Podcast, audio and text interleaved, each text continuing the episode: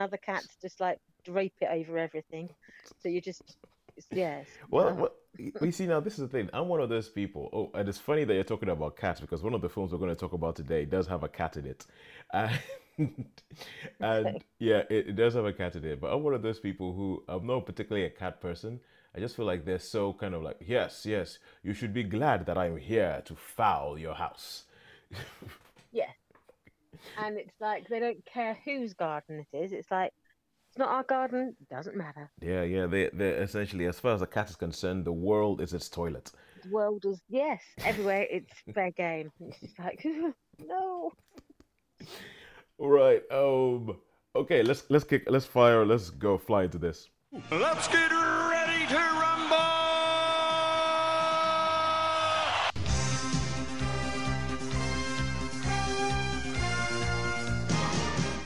Hello and welcome to Netflix versus Cinema, the podcast that goes to the cinema, watches films, stays at home, watches films, and then at the end of the at the end of it all has a bit of an existential crisis as it sits down and goes, "Hang on a second, which one of these was better? Where did I better spend my money?" My name is Tosin, and I will be your host this evening. I am based up in the Midlands somewhere, and on the Isle of Wight, joining me is Sharon. How are you doing, Sharon? Hello. I'm well, thank you. How are you, Toes? Doing well, doing well, doing well. So um, uh, we actually have a Sean. We have we have made contact and we have confirmed that Sean is back from Thailand, but Sean is busy this Yes. evening somewhere else. So f- for that reason, even though I think um, the film that I feel I feel if we if we review the film, if we reviewed this particular film without Sean being around, he would just probably like not talk to us again and just never be on the podcast ever again and that, and that film is Once Upon a Time in Hollywood, which I think is it was released yesterday, which is really weird. I mean, they started Yes. having this Wednesday releases in cinemas, which seems to be a new thing this year. I'm not sure whether you found that, Sharon. Yes, I've noticed that. I suddenly, yes, yeah, I've noticed that they they seem to be midweek release now, and you think, I thought it was always the weekend. So Well, yeah, I it- don't know why.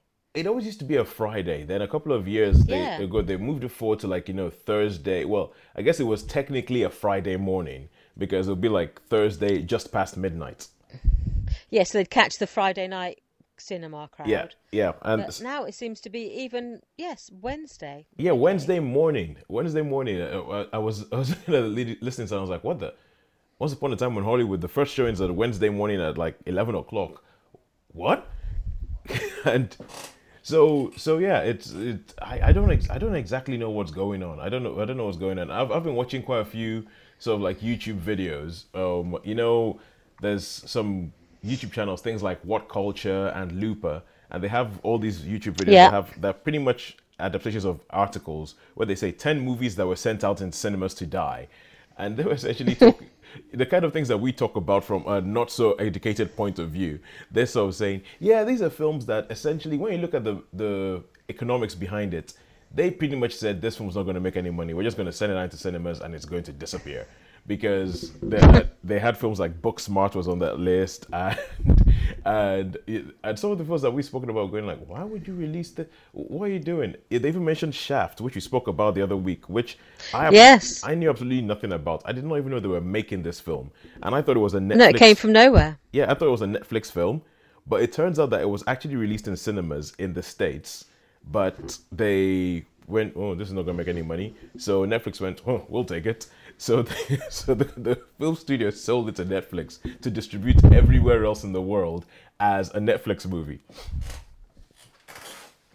So- That's just well yeah strange. Well, yeah, I, I, I don't know, but the I think the basic thing is that for to release a film in cinema nowadays, it is seemingly increasingly difficult to make money if you are not owned by Disney.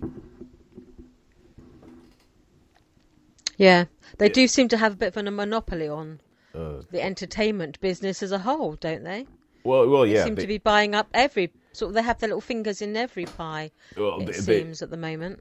I mean, I'm, I'm, I'm struggling. Okay, I think a film that has done really well this year that is not owned by Disney, I can only think of maybe Hobbs and Shaw.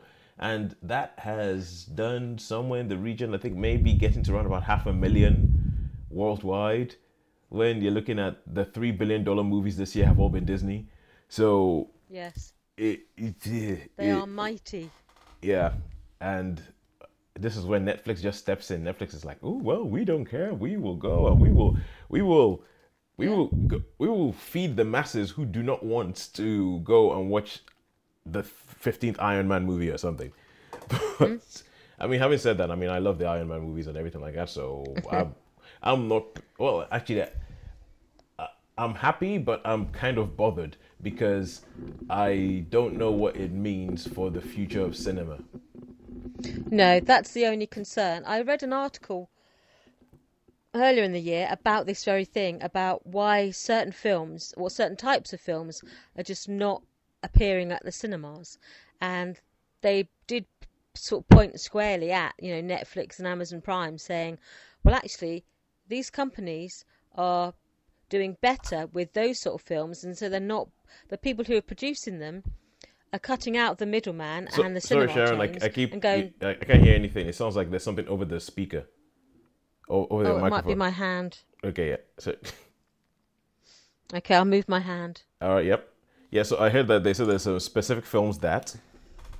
That aren't that just aren't making it their way to cinema screens. Yep. They are just not appearing at cinemas. There and they've they in this article they basically said, well, a lot of films like the romantic comedies, um, the sort of well comedy in general, unless it's of a certain type, is going straight to Netflix or Amazon Prime. They're missing out the middleman. They're not bothering to have a cinema release anymore. They're just going straight on to platforms Yeah. But for but people to watch. But you can kind of understand that because I can't think of the last, like you, you know, straight up comedy that was actually a hit in cinemas. I feel, I feel like most comedies going to cinemas don't do that well. Then people discover them at home on DVD, and then it's af- it's years after that the first film people be like, oh my god, that was so funny, and then they hand it around. Then maybe the second film that that gets released, that that one is allowed to be a hit. It happened with Austin Powers.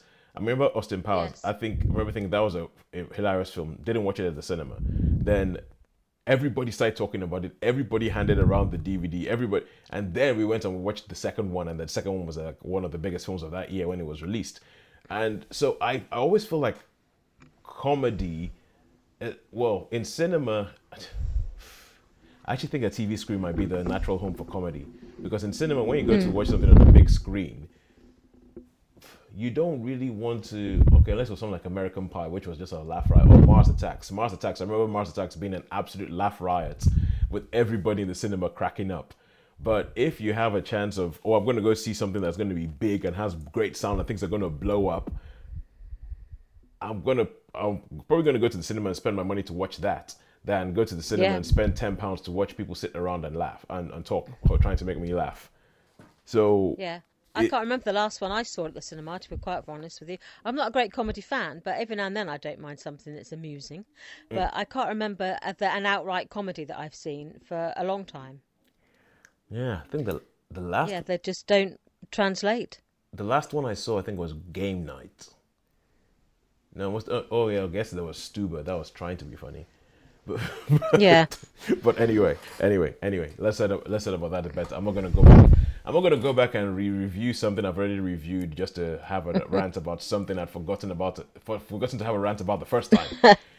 Yeah. Because That breaks our rules anyway. If we've already reviewed it, we don't review it again. well, it's kind of like you know how you know last week how you started talking about Lion King and you got me off on it.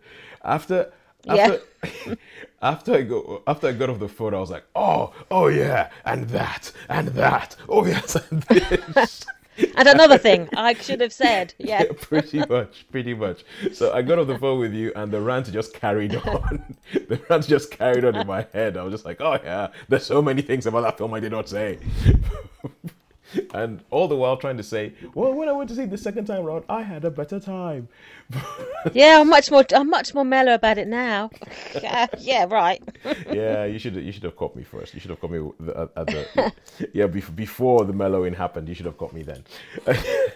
So anyway, shall we carry on to this to this week? Yes. All right. So this week you have done a complete 180 from what you did last week. Last week, where you hadn't Yes. seen anything in the cinema and you only seen stuff, you only seen stuff at home, and now you've done the complete 180 and seen nothing at home and spend your entire week in the cinema. Yes, that's right. My spare evenings this week, instead of thinking I need to watch something, I'm thinking, okay, what's on the pictures? I need to go to the pictures. So I went twice this week. You went twice, twice, I, twice, and you actually you got to see a film that I didn't even know I've never never heard of. But first of all, we're gonna go with a film that we have both seen, and that film Yes. is one that I mentioned last week, and you were like, "Oh yay, film for grown-ups!"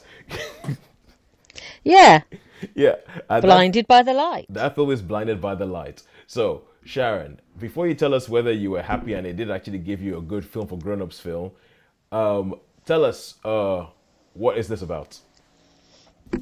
Blinded by the light. It's about um, this young packet. It starts off in 1980, Yep. the year you were born, Toast. Yeah. Yes. The year I was and born. and you see these you see these two lads who live outside of the town of Luton, um, which is basically close enough to London for them to know that it's not London, uh, but far enough away for them to feel that that disconnect. yeah. And, and but Far- famously far known in the to, to years feel gone like by as a, something. yes, that they're missing out on life, basically. Um, it's it's famously known as a car building town with all the car factories, and that's where how most people are employed. So these two young lads, one is from a Pakistani origin and one is from a British background. They then grow up basically, and they um, watching the world passing by. They, they, they live on the top of a motorway, and they can see all these cars heading into London and they just grow up with this feeling that yeah that life is passing them by then you get this fast forward um 10 years to 1980 well 8 years to 1987 and they've just started sixth form college.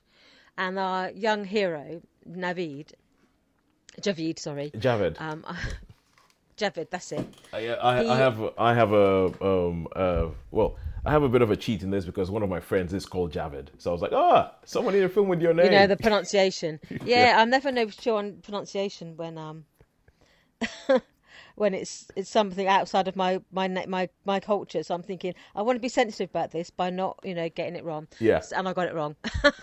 So, javid Javid is this yeah this young and so you see him at 17 just starting sixth form college just starting his a levels. And he again he just feels like out of step with the people around him. He's not really into the music of the day, like the Pet Shop Boys or Bananarama or you know Tiffany. He's sort of out of step with these things, and then he meets a a young Sikh boy who says, you know, you really got to listen to the boss, and he's like, who? The boss, Bruce Springsteen, and. On the night of the hurricane, October 1987, you see him finally sort of putting his this tape of Bruce Springsteen music in his Walkman, and his eyes are opened to in a whole new way. I mean, that someone has expressed his feelings in music in a way that he's never heard before. Yeah. Suddenly, the the, the words and the songs of Bruce Springsteen, um, sort of resonate with him. Yeah, this is someone who is expressing his sort of anger, despair, fear. Um, hopelessness at times, Yep. and, and you know all sorts of things. Suddenly, they've been put to music, and someone is expressing these things that he's been struggling to express all his life. And so he finds that his suddenly, from not having a voice, he suddenly found this voice that triggers his own sort of artistic creativeness. Yeah. And it inspires him to write better and more targeted, more focused poems and articles and diary entries basically and essays. So yeah, it his life is transformed by Bruce. All right, cool. So, and how did so that's the thank you very much for the for the recap. Now the question is, did it give you that oh my god, finally a film for grown-ups? Phil. Yes, I thought it. I thought it reached out on many levels. It reached out on the the nostalgic level because obviously I that was 1987 was when I was 17. Mm-hmm. I was I'm exactly the same age as a protagonist, so I was 10 in 1980, 17 in 1987. Yep. And I discovered my own music in sort of the late 80s, where and for me it wasn't Bruce Springsteen. For me it was folk, English folk music Yeah. the first time I heard English folk music properly, it was just like, this is my this is me. this is expressing my inner life. It's just this is my expression of it. Yeah. And so for him, it was like Bruce suddenly was summed up what he wanted to say. For me, it was folk music. And so I there's that nostalgic thing, but there's also you know if you're young you can identify with it, saying that yeah, actually these feelings you may feel of like this disconnect to your parents, to your culture, to other things. It's you know it's it's sometimes that is part of growing up and part of uh, finding out who you are is by you know reconciling yourself to your community or your parents or your past and then forging your own future. Yeah. So you can see it as a grown up looking back, as a young person looking ahead. Mm-hmm. And yeah, so for me, it was a film for grown ups because it did have thought behind it. okay, that's good. That's it had good. emotion, it had feeling, and yeah, I, I thought it was a great film.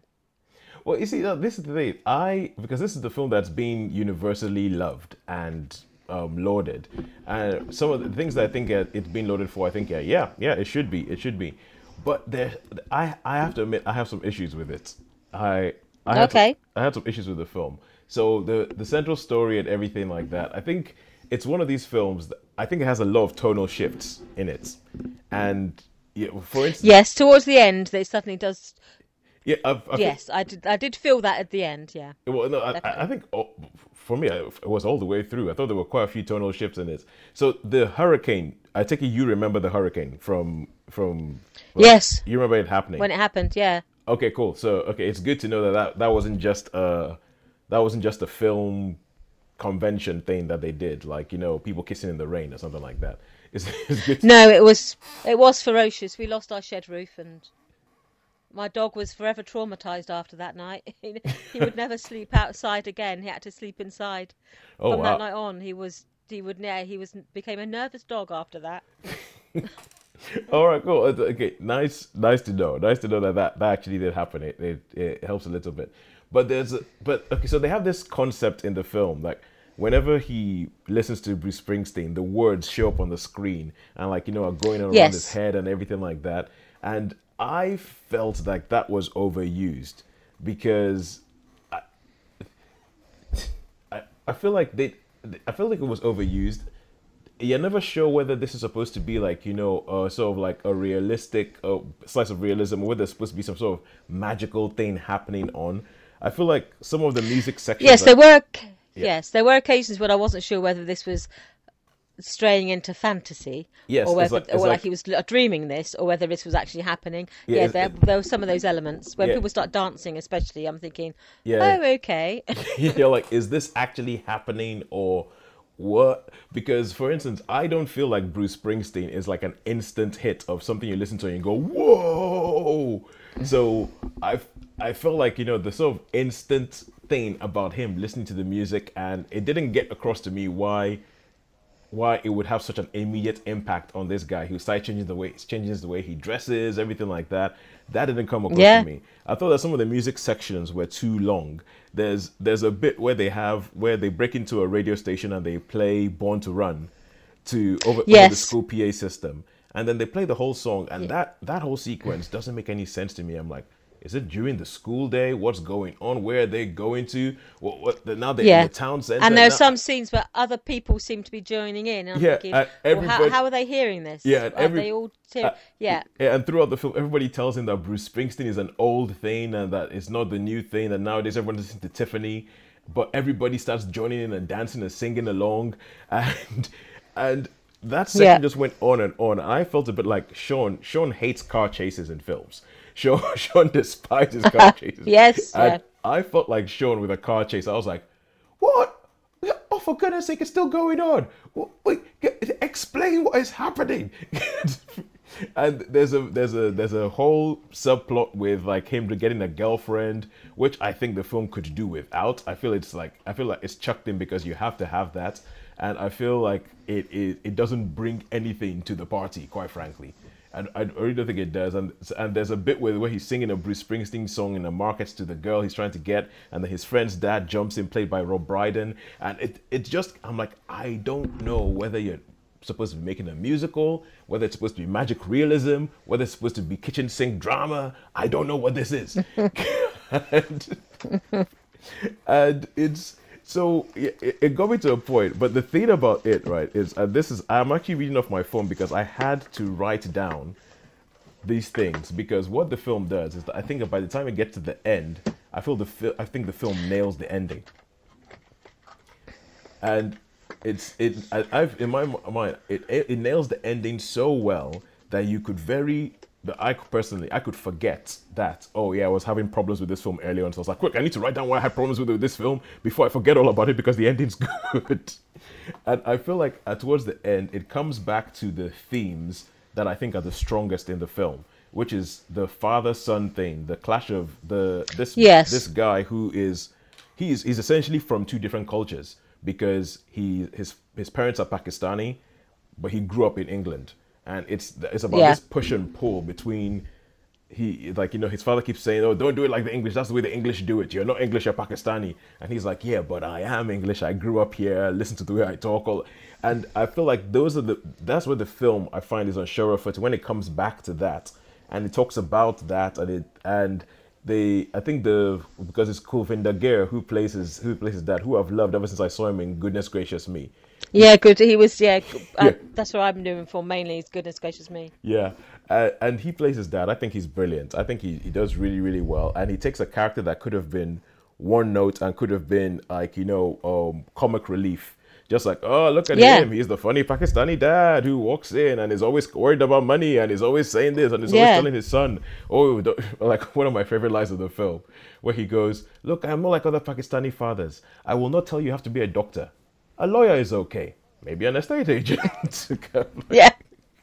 so he has those elements, but he still manages to make him a human. And I think mainly Yes. because of the mother. The so there's there's the fact that where you have the whole Margaret Thatcher 1980s, he gets laid off from his job, and you see just and I think some of the most affecting scenes are where you see him going every day to the job center in his suit, uh, because Yes. he's trying just to keep a- trying anything. Yeah. trying to keep a dignity, trying to keep this sort of dignity. And at the same time as this is going on, you have his son who is trying to figure out who he is apart from his father, apart from his apart from his father. And so those bits I think is where the film comes back to. And I think the films are much surer footing there and I really, really like those scenes. And I think it, and it almost comes to the point that because I think that's the strongest bit of the film, his awakening by Bruce Springsteen does not particularly feed into that story. so it, it becomes this weird film where you've come here because you come to see this Pakistani boy um, have this affinity with Bruce Springsteen, but the strongest bit of the film might have happened anyway, with or without Springsteen. I don't really know. So it, it's it, it, yeah, it's uh, at the end of at the end of the day, I feel like okay, Springsteen was great for him, but it was not particularly a big part of his story. If you get what I mean, he loves Springsteen. It says at the end of the film he's seen him over 150 times in concert. I've heard him speaking on BBC Radio 5 Live, and he was talking about how he that, that's the real Javed. He was talking about about what Springsteen means to him and the words and all that kind of stuff. But I feel like the story that they're telling, it doesn't quite hold together. But I think that they stick the ending. I, I really do feel like the ending of it. That's where a lot of the themes come together. Where he's going off to, well, it's a real life story, so you know anyway. Where it's, it's Yeah, he's going off to uni. yeah, he's going off to uni, and then you see all the you see, and then I'm thinking, okay, some of these themes are coming together now, but there's a whole bunch of things in the film that I think "Ugh, that didn't need to be there. The girlfriend, I don't, don't really think needed to be there. but, uh, but No, I just thought I, I quite just to sort of come in on that thing about the girlfriend. The only thing I thought that was useful to see it was like the juxtaposition between him trying to form a relationship, you know, with a girl, sort of in relation to his sister having her arranged marriage. oh yes, yeah, yeah, saying, yeah. you know, he's sort of he's part of this household and part of this culture where that is expected of him, but he's then trying again to find his own path to navigate the world between these two cultures. That he's British, but he's also got this, you know, he's Asian. yeah, So trying to navigate the cultural path between keeping his family happy and then doing what he he sort of wants to do to fulfil his own sort of needs as an as an independent sort of young man. Yeah. So I thought just that's as a to sort of contrast between you know the culture of arranged marriage and the fact that he wants to form relationships you know, of his own, sort of more organically. Mm, yeah. So that's the only way I thought. Yes, it sort of balances though that the two cultures where they sort of meet and sometimes they collide and sometimes they sort of work together. Like I think it was like a good. I liked. Yes, that's just my only thought about that. But Yeah. some things I did like about the film. I liked about the neighbour. I thought he could have Yes, so easily turned yes. into a stereotypical, you know, grumpy old man neighbour. Grumpy old I, racist I man. the way, yeah, just like the racist next door. I like the fact that they didn't fall down that that sort of obvious rabbit hole. yeah, yeah. Um, and but and also the awful things that the, the, the his friend, you know, his father's best friend, who lives in like this Yeah, will, yeah, the, yeah. The first Pakistani family to live in this road, Yeah, and then they've just yeah. been victimised ever since. So, yeah, and they have, have people peeing through the the letterbox. Yeah. yeah, they have the the one, you know, that they think is going to be this ghastly neighbour who turns out to be really nice and very supportive, and then and the other neighbourhood, supposedly a much nicer neighbourhood, where they're treated appallingly Yeah. by so-called, you know, sort of nice people. So I think it's through every now and then you just get these contrasts, these compare and contrast moments where you look at the one family, then you see another, one relationship, then you see another. So I think that's the only way I think, yeah, I can see why they did jump about a little bit in trying to get these themes, but maybe Yeah. they were just trying to cover too much I, I, th- I think that cultural conflict of the 80s as well as this one As long as- boy's sort of yeah. personal transformation. I have to admit that there were times when I did feel. I mean, I understand that it's just the guy's story; it's his life, and and for that, I applaud them for for trying to show just the, his life. But I felt like I felt there were bits where I just thought this is all over the place. I just I was like, this is all. I'm not sure what story they're trying to tell me. So eh, Yeah. Yeah. I think if you hadn't grown up in the 80s, you may have thought it wasn't all just National Front marches and people, you know, going on, being laid off.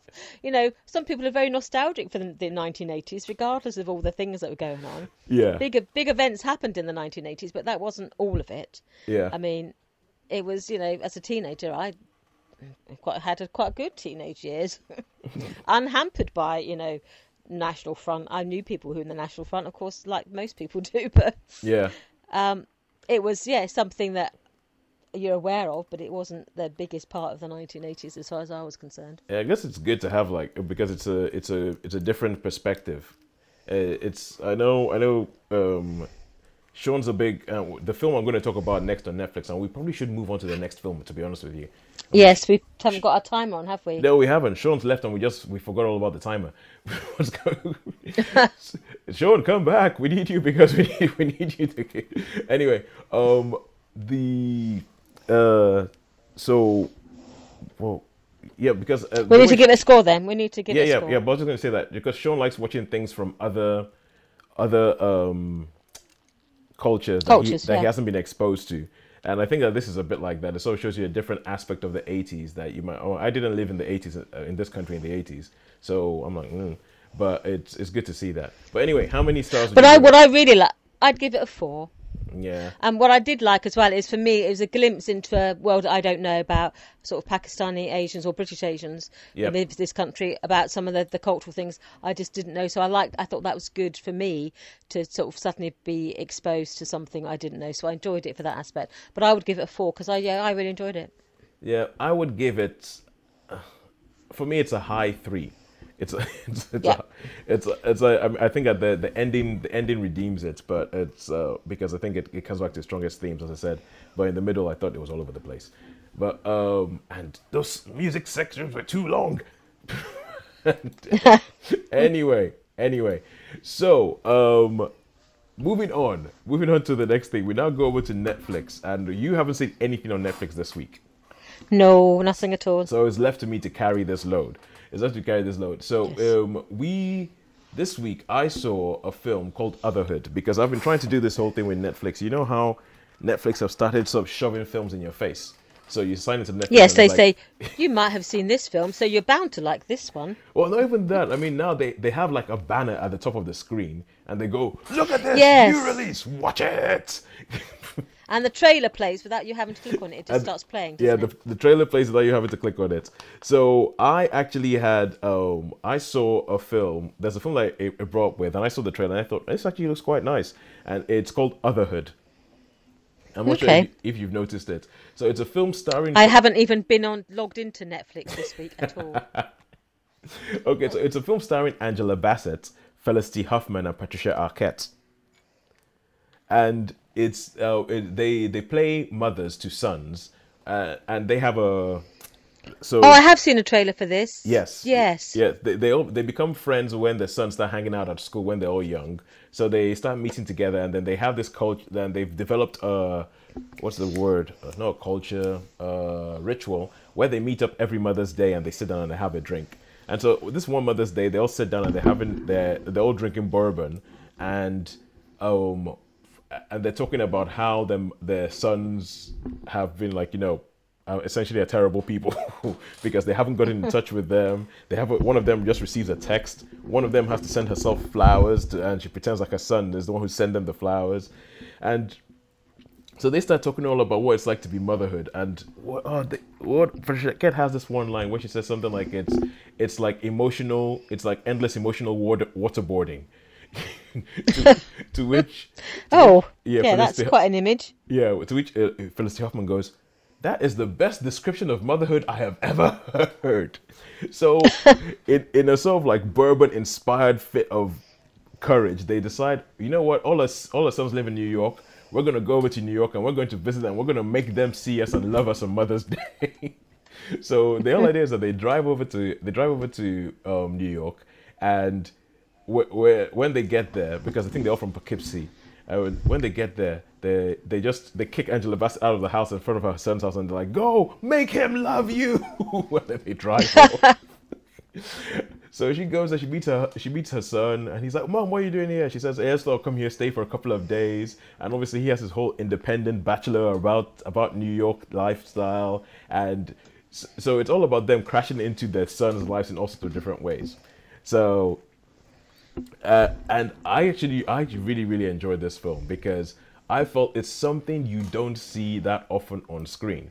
Number one, a mother a mother son story, or in this in this case, three mother son stories, and also the point of view of what it's like to be a mother. And I know we had the a bad mom, no, we had bad moms, which did a little bit of this Yep. that spoke about okay, what is it and what kind of thing does society put on mothers and says, oh, you're a mom, therefore you've got to X Y Z.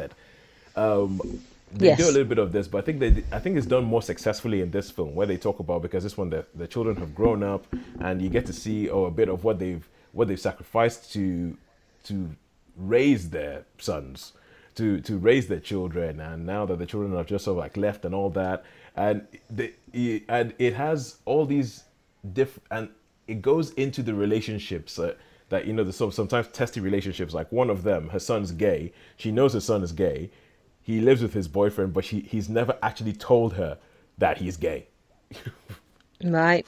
so so she's all like she's up at, her- at his house and he's like hi you his boyfriend he's never actually told me and all that kind of stuff or one of them is what one of them her son is supposed to be well she's she's the jewish mother and she she has like you know the sort of stereotypical overbearing jewish mother things that you see in films yes. yeah she so the the the so they they go into that but but her son is kind of like oh yeah you know all uh, anyway i'll just i'll just say all in all because i'm trying to talk about this film without giving much away about what, about what actually happens in it.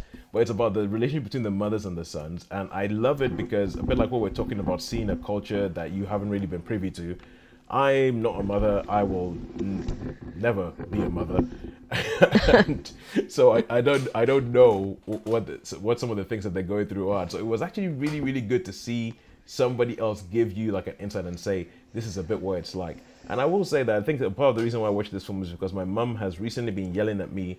Well, not yelling, but just sort of like saying, "Oh well, you don't call, you don't write. What's going on?" So, so I guess I got I got guilt tripped into watching this, and made me think, yeah, you know what? Maybe I should call my mum. I will call my mother. Yeah. Ooh. Ooh, ow. Sorry, the phone just went off in my ears. So yeah, so I was like, uh, maybe I was watching it going, yeah, you know, maybe I should call my mom. Maybe, yeah, yeah, you know, she's put up with a lot. Maybe I should actually give her a call and all that. So I, I really enjoyed this film, and it and in this in the in the there's there's an actor in it who plays, he plays Patricia Arquette's son, and I was looking at him going, there's something there's something familiar about him. I can't quite put my finger on it. Something what the? Then when the credits were going, his name comes up and his name is Jake Hoffman, and I was like, That's it. He's Dustin Hoffman's son. Oh wow! yeah, and if you, I didn't know he had an acting son. I did not know that either. But I was looking, watching it. There is something familiar about him. When you look at him, and if you look up pictures of him online, he is, he he looks like his dad did when he was in The Graduate. Oh wow! Yeah, only that in this film he has a beard, but there's pictures of him without a beard, and I'm like, oh my word, he is a. That's why you grew the beard. yeah, probably to be honest with you. I mean, if, and even he has the same kind of like you know his his same, his same kind of like you know well-to-do, know-it-all, nervous, sad sack energy that his dad Yes. had back then, and you're like, oh my. It, it was freakish. It was freakish because there's there's times when you could swear that they've just put Dustin Hoffman in a film and used some de aging technology on him and made him made him look younger. He he, he is he's a dead ringer for his dad. He really really is. Wow. Thankfully for him, he has different hair. So, so thankfully he has different hair, but you know he's gonna have to deal with that his whole life. But but I was just like, oh my god, Dustin Hoffman's son. Before I actually went online, I went, yep, it definitely is his son because It's he has- definitely him. It's definitely him. So I really really enjoyed Motherhood. I would give it a four out of five. Okay, good. I'll give it a four. I would say watch it, especially if you haven't called your mum recently and you want to feel really, really bad and you need some impetus to actually call your mum. Or if you or if you are a mum, if you are a mum and you just want to sit down and identify with some people, or if, yeah, it, it's I just thought I thought it, it did a very, very good job of bringing them in, making these people feel like they're actually friends, making them feel like you know, that there's actually a history there, and oh, it doesn't shy away from like you know what life does to you over the course of like 20 years or something like that. The yeah, uh, if and I think it's directed by a woman, but so uh, I actually quite. Even though I personally don't think that nudity in the film is ever needed, I feel like it's it's funny that the only person you ever see naked in this film is a man. Okay. And, and I was like, you know what? That's kind of refreshing. I was like, I was like, yeah, that's kind of refreshing. That at least, yeah, yeah, yeah, at least we got that. So yeah, Otherhood, Otherhood, go catch it on Netflix. I really, really enjoyed that. So now let's Coolness. go back to back to cinema for our second choice, and this is a film that you have seen, and is the one that I was talking about that I had no idea was actually, like you know, out. So, um, Yes, it's a film called The Sun is Also a Star. the sun is also a star. Doesn't tell you anything at all, does it, about what this film is going to be? No, it about? doesn't. No, it- it's it's it's one it's one step removed from the art of dancing in the rain. Yes. It's based on a book, so that's probably where Where they got the title from? where they got the title from. You can get away And with such based- bad titles for books that you just can't with films. Yeah. Yeah, it doesn't. Yeah, it doesn't always scan on a film poster. But yeah, and I only came across this because, like, like you know, last week we scrolled through everything that was out at the cinema, Yep. and it was like seen it, reviewed it, seen it, reviewed it, and we went through the whole list, uh, Yep. or like not interested. There were we went through them all, and so I went through the list again on I think it was Saturday, Yep. thinking right, I'm gonna, I'm gonna, I've got to see something. I've got to see something at the cinema. It's becoming, you know, ridiculous. So I spotted this one, and I saw the trailer. I thought, oh, that do, that's that's good enough for me. I'm going to see that. And so the when I, the first five minutes, I thought I was going to hate it, but Yeah. then I, but then I, it, it grew on me. But But then, basically, then the it, it lived. is- It, it went past its um. Uh, it, it went past its uh, what's the, its title? Yes. Yes, it went past the causing intense irritation, and then I sort of settled into it, and it, it grew on me definitely as it go, as it went on. The basic story is it's set over one day, and it's um, a young Jamaican-born woman who's been living in America since she was a child, and they basically they did a raid on a restaurant where her father was working Yep. and they have been deported. Their their visa has run out. They've outstayed. You know, America is cracking down on all their illegal, so-called illegal immigrants. Yep. And so the family have been told, right, that's it. You've run out of chances. You've run out of appeals. You're gonna have to go back. Yeah. And they are from Jamaica, so they're packing up, and the next day they're going to back to Jamaica. Now she is desperate to finish off her education in America. She's got plans. She wants to be a scientist. She wants to go to university, and she's got her whole future mapped out ahead of her. And so this has come completely out of the blue. She does not want to go. She's got a future, and it's all planned, and nothing is going to get in her way. Yep. And so this is the day before she's got this one last chance. As maybe this like a human rights lawyer, a solicitor, has had you know who takes on these cases. She's thinking, if I can just get to see this loved one person, Yeah. then maybe I can get them to relook at my family's case and we can stay. Yeah. And whilst on the beginning of her day, she encounters um, this young Korean boy, and her her mantra is basically, "It's just the facts." You know, if it's not provable, it doesn't exist. If it's Yeah. not measurable, or you can can't experiment with it, you can't prove it, it's there. It has no foundation. It's no basis in reality, so it has no place in my life. And then this is a young Korean boy. He's a, but he wants to be a poet. He wants to be an artist, and but his family is determined that he's going to be a doctor. Just like um, the last film, there's, so, there's certainly par- parallels there. Yeah. he's sort of grown up with. He's he's first generation immigrant, so his family have been in America, settled for a long time. He was born in America, Yep. and so he's like you know first generation born, but his family is South Korean. Yeah. They, they his family his family grew up in South Korea, came over, and then he was the first one that was born in the country. Yes. Yeah. And so their expectation is that their son, we've worked hard, we've you know slaved, and we've done taken every menial job, and we've built up our little business. But you are going to be the doctor. You are our future. Yeah. Yeah. and he doesn't want anything to do with it. But he thinks, you know, that basically it's in the hands of fate. Yeah. That he's, you know, he, you know, fate will sort of guide him. And she's like, no, no, no, facts guide him. And then they basically they meet by chance. I won't so tell you how they meet, but they meet by chance. And then he says, just give me a day, and I'll persuade you that you know one that you will fall in love with in a day, that love is real, and two, you know that there is be more beyond facts. There is you know fate, there is destiny, there is you know hmm. there's mystery and magic.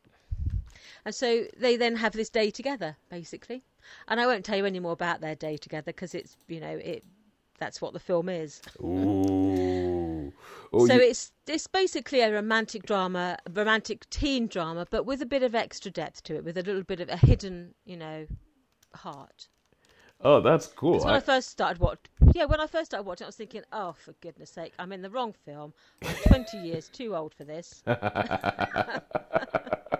and you know, I should have you know, should have read the the subplot bit better. But actually, it really grew on me, and I, by the end of the film, I thought it was a really sweet film. I thought it was yeah, they, it it grew on me, and I think it sort of grew into itself by the end of the film. Oh, that's really. uh, I actually quite like the sound of that. I think I felt. I like the sound of that. It's almost kind of like a. It seems. It sounds like a a teen version or a teen version of like you know with the before sunrise, sun- before sunset sort of movies. Yes, that's what it reminded me of. Yeah. Actually, it Yeah. did remind me of that that Oh. premise. Yeah. Yeah, or there's this. There's a movie called Southside with You that's about the the Obama's first date, and that's set, similar set over one day, and is about the first time Barack Obama texts Michelle. I think she was Smith. No, no, I can't remember what her last name was. Uh, it takes her out. Yeah. Takes her out on a date, and instead of a one, and it sounds sounds like that. And those films, when done well, can be really really good. And I like I like the sort of like the mix of cultures that you're talking about, Jamaican and Korean. I've, yeah, this this this sounds this sounds Yeah. good. Yeah, and it's she's the the actresses. Oh well, I looked them up afterwards because I thought, are they really, you know, Jamaican or Korean? Not that it matters. I mean, they're acting after all. It doesn't have to be based on truth. But it would be nice. But she's American born. She's American born, I think, with like a West Indian heritage. And the the the young, her name is Yara Shahidi. Yeah, she was very good. Oh, She's got is it Yara Shahidi? Beautiful eyes. Yeah. She's in Hello. Blackish. Sorry. Sharon, you've disappeared again. I think your hands over the. Oh, I've moved my finger. Sorry. Yeah. Yeah, I think was she in Blackish? Blackish, yeah, Yara that. Shahidi. Yeah. Yeah, Yara Shahidi. Oh, I think I saw, I saw something about this film, but I haven't found it anywhere. Yeah, yeah, Yara Shahidi. She's in Blackish. She plays Zoe in Blackish.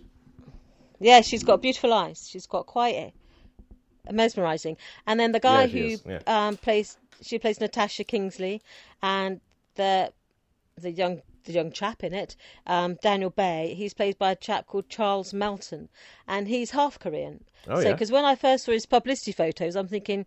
You don't look Korean. That's not very PC. Sort of have to, you know, put makeup on to make someone look a different culture. I thought they don't really do that, but apparently his mum is Korean, so Yeah. it's maybe not quite so inappropriate. But I was thinking because when I first saw it, I thought, "Hello, do they still do that? Where You're they like, not oh dear. Oh dear. we're It's going down ni- that line of you know, Is the 1950s Yeah. all over again. yeah, well, they've made a white actor look, you know, exotic."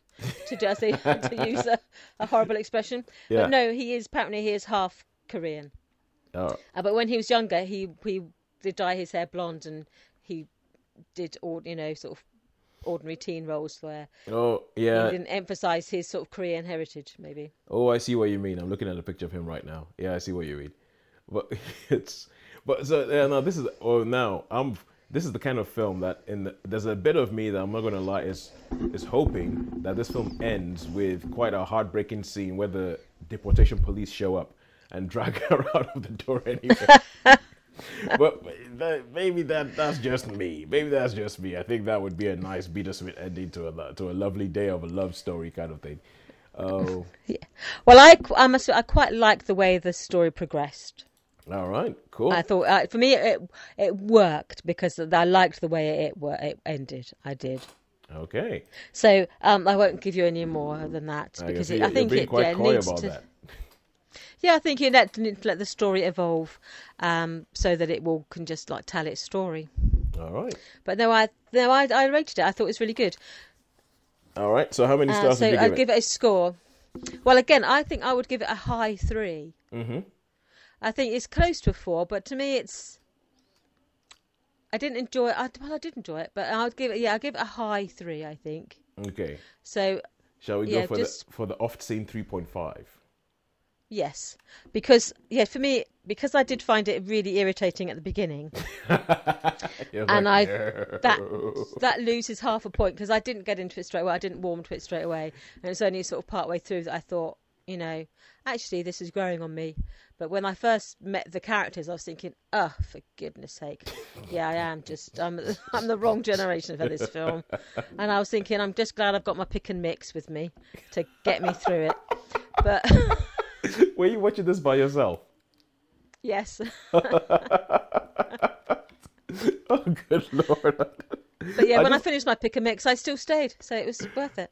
I, do- good lord. I, I I just love this image of you sitting there going, "All right, oh god." but then, but then, it's a good thing if the film if the film pulled you back. If the film pulled you back, it must have something about it.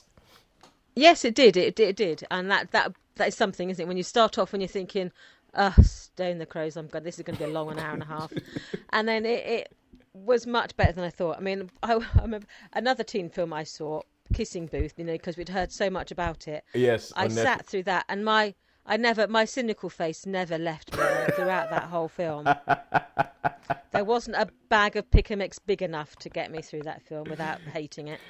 So this was this, this was you know quite. I was quite happy that you know, you know, you know, I can see like a I can see a whole new feature, which is Sharon watches teen films. get, Yes. get to watch teen films, and then just see what you think. Oh, another one that I think you quite like because okay, this no, th- this isn't a Netflix film, even though it sounds for all the world like a Netflix film. It's uh, uh, I, I think I ref- referred you to the to all the boys I loved before, so you should you should give that. Yes. Yeah. I'm not sure whether they ever actually saw that. No, I never did. I never got around to seeing it. Ah, all right, cool. Yeah, but if you ever do, I think that that was a good one. But I think that they also they, you seem to see this like okay, so you said the guy who plays Daniel Bae uh, is half Caucasian, half Korean, and Yara Shahidi is actually so she's half Black American and half Iranian. Oh wow! Yeah, yeah. So, so I think uh, you know it's like, oh, let's just go out there and we we we can get a nice wide group of people to go see this. But yeah, Yeah, and it was interesting the cast because when I looked at the cast, it's only, it's only afterwards that I suddenly thought, actually, it was a quite diverse cast. So I don't Yeah. think there were any white actors in it, Yeah, there, there, there's a lot. and I, it wasn't noticeable because it's like it does, it's not mattered. You know, colour is, is not relevant in this sort of film. Yeah. and they don't really mention their sort of cultural heritage a lot. But it wasn't those things I'm thinking, hey, when the white people going to show up? It wasn't like that. But Yeah. I, afterwards, I suddenly thought, you know what? I don't think there were any white speaking parts in this film. Yeah, I think there, there's been a lot more of that. Like when you sit down and watch a film and you, you think about it afterwards, and you're like, wait a second, what? Oh yeah, yeah. Someone actually thought about this. Someone thought. And I think the best Yeah. ones are the ones where you don't realize it, and it's only just like something maybe at the back of your mind, and you're like, "Ugh." then afterwards you're like, that's what it was. Yeah. They they're actually doing this diversity thing. Oh wow. Yes, it's pro- it is a proper diverse film. Yeah, because even I thought even like the secretary and the people in, I thought even the secretary was a person of you know different sort of ethnic backgrounds. You know, they were all diverse backgrounds. I was like, I love you good. so much. I love you so much for not saying person of color. But I think I think I've I think I've, I think I've wanged on about how much I do not like that term. So I love you for that. No. Carry on. Sorry, I just I just had to say that. Carry on. no, no. So it was. Oh, I didn't even notice. I was walking home and I suddenly thought, yeah, actually, it was a diverse cast. So good on you. All right, cool. So Yeah. So yeah, it's, it's a solid film. I enjoyed it. so Sun is also a star manage, managing to escape the gravitational pull of that title to actually give you a Yes. to actually give you a film. Yeah. you have to give you a pretty good film. And oh, you know, it's funny what you were saying about yeah, Yara Shahidi being striking because yes, she is. But this is one of those things that when I was watching Otherhood, I just thought I was just kind of like. But another reason to watch it, I have to be honest to put my cards on the table. Angela Bassett. I look at that woman and I go, you know, you know, if I didn't believe that I should only ever sleep with my wife, I, I would be willing to I would be willing to be shot down by Angela Bassett by, by trying to make a move on her. I was thinking Angela Bassett. Well, she was hypnotic in Tina Turner, wasn't she? In Tina, she was as- just hypnotic in that. in yeah. What's Love Got to Do with It? Yeah, Yes, that's right. yeah, and uh, she is. Yeah, I mean Angela Bassett. I just think I think woman is ageless. I think she's amazing. Same thing with Felicity Yeah, Huffman. she's stunning. Felicity Huffman, I think, is also brilliant. I think out of the three of them, Patricia Arquette was the only one whose charms I have I have so far been immune to. Although in this film, I was kind of like, okay, cool, yeah, I, I can see what the I can see what the big deal is. But yeah, I think they they are just they're just amazing women. Uh, but anyway, anyway, I just thought I had to say that. Um, and now let's move on before it gets weird. And Yeah. now we go we go back to Netflix, and I saw a film. So I'm not sure whether you have this, but I think most people will probably have this, where you know you've gone through Netflix and you've been like, oh well, let's see what's that. Oh yeah, well maybe I want to watch that, but and I found that it's there used to be a time when I would just watch anything, but now I find that increasingly I have to be in the mood for something to watch it. Yes, absolutely, And it, absolutely. I've gone through. I've I've had like carpal tunnel injury scrolling through these things, finding something that sort of fits what I want to watch that yeah. evening. Yeah, it's like it's like you know, oh, I don't feel like in the mood for watching that. I don't feel in the mood, and that's something that I felt a bit Yeah, yeah. embarrassed about because I never used to have that. I used to just be like, yeah, what film, watch it. But now I'm like, oh no, I don't feel like I'm in the mood for that. And so I've ended up with this massive list. You know how you have my list on Netflix, and my list Yes. on Netflix is probably about 40 films long. Of films that I have just never got around to watching.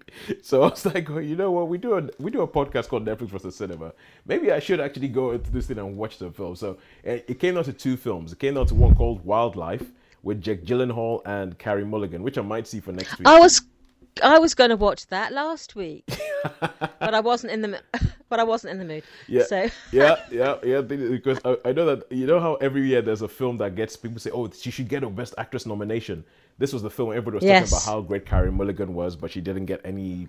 It's like the Academy didn't even notice that they made that film.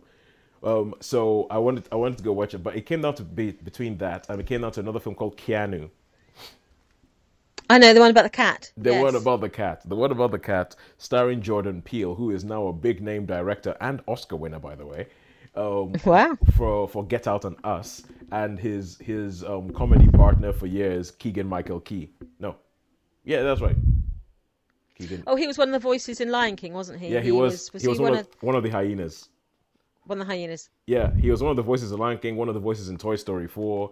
He's he he pops up all over the place. He, Oh yeah, he was like the fluffy one of the fluffy toys. yes, he, Toy yeah, Story Fluffy 4? and Bunny Yeah. were, were it was Key and Peele it was the two of them who were doing the voices for that. So yeah, they they popped up in the first season of the TV show Fargo. They they have their own show Key and Peele, and this is the first time I think they'd done a movie together where they were the starring couple. So, I mean, did you ever see Keanu when it was in the cinemas?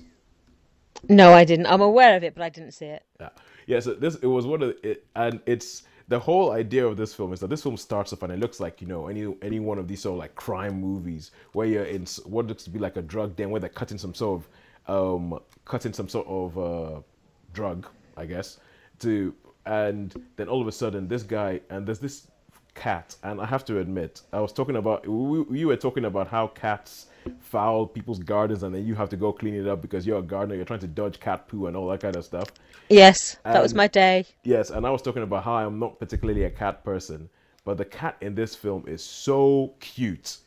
I mean, it, he's he's so cute enough to make you a cat person, and he's so cute that he almost makes the plot of the film make sense. Because the whole idea is that at the beginning of the film, this cat is the pet cat of the of the of the guy who runs this drug den, and someone busts into the drug den, fires everybody, kills everybody, and uh, and they're about to kill him. Then they see his cat, and then they go, oh, and then these silent, sort of like you know, faceless killers pick up this cat and start nuzzling the cat and everything like that. Like, oh, this cat is so cute, but then they kill him anyway, and then the cat runs off. The cat runs off, and then Jordan Peele, he plays a character called Rell or something like that.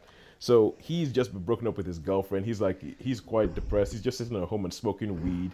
But then the cat comes to his door and scratches his door, and he's like, oh, oh. And then the cat br- brings him out of his funk, and he names the cat Keanu because he believes it's it's like, oh, uh, Keanu means cool breeze in Hawaiian. So he, names the cat he names the cat Keanu, and then he he- he starts making like a calendar by taking pictures of this of the cat in all these sort of different film poses and all that. Uh, but one day he goes out with his cousin, who's played by Keegan Michael Key, and um, so he, he goes out with his cousin, and when he gets back, someone's broken into his house, and they've ransacked the place and taken the cat. So it becomes this sort of like detective thing where they're trying to, but it's almost like a stoner detective thing, a little bit Big Lebowski like, as you're trying to follow the tracks of who took my cat, where did they go, and then they find out that the people who raided his house were a local gang, and then the the the guy who took it, the guy the, the head of the cat has fallen, the, the head of the gang has fallen in love with his cat, so. so they go in there, and instead of just sort of saying, "Oh, well, we think that's a cat, can we have it back?" They decide to go in there. They decide to to pretend like they're gangsters, and it just escalates from there, from a case of mistaken identity. And the film just gets more and more ridiculous as things go on. But within the ridiculousness, they have just some inspired, inspired sequences. Like there's a, there's a scene of Keegan Michael Key in a car with a whole bunch of gangsters, and we're talking like you know L.A. South Central gangsters, and they're all talking about how they, they're showing off their scars, and they're talking about how they got these different scars and all that. One of them is like, yeah, my mom shot me, and all that kind of stuff. Then when I went back home, my grandmom shot me, and, and he's like lived this suburban life, so he has like nothing to say. And but because he's pretending to be this gangster, he starts play. They they start going through his um the music in his car, and he starts playing. Well, I gotta have faith, faith, faith. I gotta have faith, faith, faith. and they're like, they're like, what is this? This this What? this sounds kind of wild. What the hey? yeah, exactly. and they go to this whole thing where he tells the story of George Michael, but it makes George Michael sound like this gangster godfather type person. I think is inspired because everything he says is true. He's like, he's like, oh, you see, George Michael, right? He used to he used to roll with this guy called Ridgeley, and then one day, wham! He decided he wanted to go do his solo thing, and nobody ever saw Ridgeley again. and they're like, what, what? Dude, he killed him? I said, nobody ever saw Ridgeley again. and so it's it's funny, it's silly, and it just makes you laugh. It kind of like goes uh, towards the end. It, it uh, as I think happens a lot with some of these comedies. It goes into a more sort of conventional action movie ending because you have to end it somehow. But I think even then they managed to do things, which is the, the idea being that there's just these suburban guys who are thrown into this larger than life situation where they have to pretend to be these gangsters, quite frankly, to stay alive. Okay. yeah, they have to pretend to be guys to, stay alive. And I, I really, I really enjoyed this. It, I had it uh, uh, because obviously uh, I spent a lot of time working at the computer when I'm editing things, and I had it on on the other screen, and I just found myself just smiling and laughing at going, these guys. This this film is it's kind of inspired. It's kind of inspired. It sort of takes a lot of tropes and plays with them, and uh, I, I, I really, really enjoyed it. I I, I think this might this might have to be a three point five because there's there's a bit of me that wants to give it a four, but I can't. I don't feel as if I can because I don't think I will tell anybody. Oh, you gotta go watch this film. It's amazing. I think it's the kind of thing that some people might like, and some people might not get. But I think the fact that you have all these people and all these supposedly hardened people falling in love with this little fluffy kitten it's just it's it's just a weird concept for a film, and it's funny. But I will admit that the kitten is absolutely fun. It is absolutely fluffy, and they do. And all I would say is, at some point, they pay off with the cat being called Keanu. That's all I will say. Okay. That's all, Okay. That's all I will say. Um, I, I I think I'm gonna have to go for a three point five. I'm gonna have to go for a three point five on this one. Well, that sounds fair. Yeah, yeah, I really, really enjoyed it, and it- personally, it's a four. But I know that there's issues with it. Uh, the fact Yes. that it gets a little bit generic action movie towards the end, it yeah, it, it has a post-credit sting that you know you're like, well, that I don't really want that to happen. We didn't need that, but but it's but yeah, and I think the the um the supporting cast is great. It's one of the first films I think that probably recognized what a good find Tiffany Haddish is, or Tiffany Haddish, how do you Okay. pronounce it? Yeah. Yeah, it has Nia Long in it, and I would always have it. Oh, and now this is me going back to my childhood. So Nia Long, for a certain for a certain age of man, for a certain age of shall we, for a certain age of black man, shall I say, right about my age, Nia Long will always be known as Will Smith's girlfriend in The Fresh Prince of Bel Air, the one he almost married. Oh, okay. Yeah, and there's a certain there's there's a man of a certain age who would go. You say Nia Long, and they'll go ah, Nia Long. and yeah, yeah. So I'm, I'm really happy that i whenever she shows up in something, I'm really really happy to see. I'm like I'm so glad she's still getting work. it's good. So yeah, um, but that's it. That's it. That's me done. And all that's it. We're done. We finished the films we're talking, We're done. talking about. And all that's left to say is who the winner is this week. Even Well, I think it was a close one. We've had fours and 3.5, so I think it's a close one. it is a close one. It is a close one, and I, I I think this is actually morally a draw because of all the fence Yes. sitting we've done today. because Yeah. of because of all the oh I don't know if I want to give it because we've had a bit of a week like that. You're like it's a three. I'm, you're like it's a four. I'm like it's a three. You're like I'm not sure if it's a three or four. That kind of stuff. So Yes. the winner this week I think that's fair. yeah, the winner this week is mathematically, mathematically is Netflix because it's a 3.75 and cinema got a 3.5. But I think it's a moral draw because I think you would have had a, as good a time as either one if you'd see if you're going to Netflix to see Otherhood or Keanu or going to the cinema to see Blinding the Light or The Sun is also by this also a star. I want to see that now. Yeah, it just trips off the tongue, doesn't it, that name? Uh,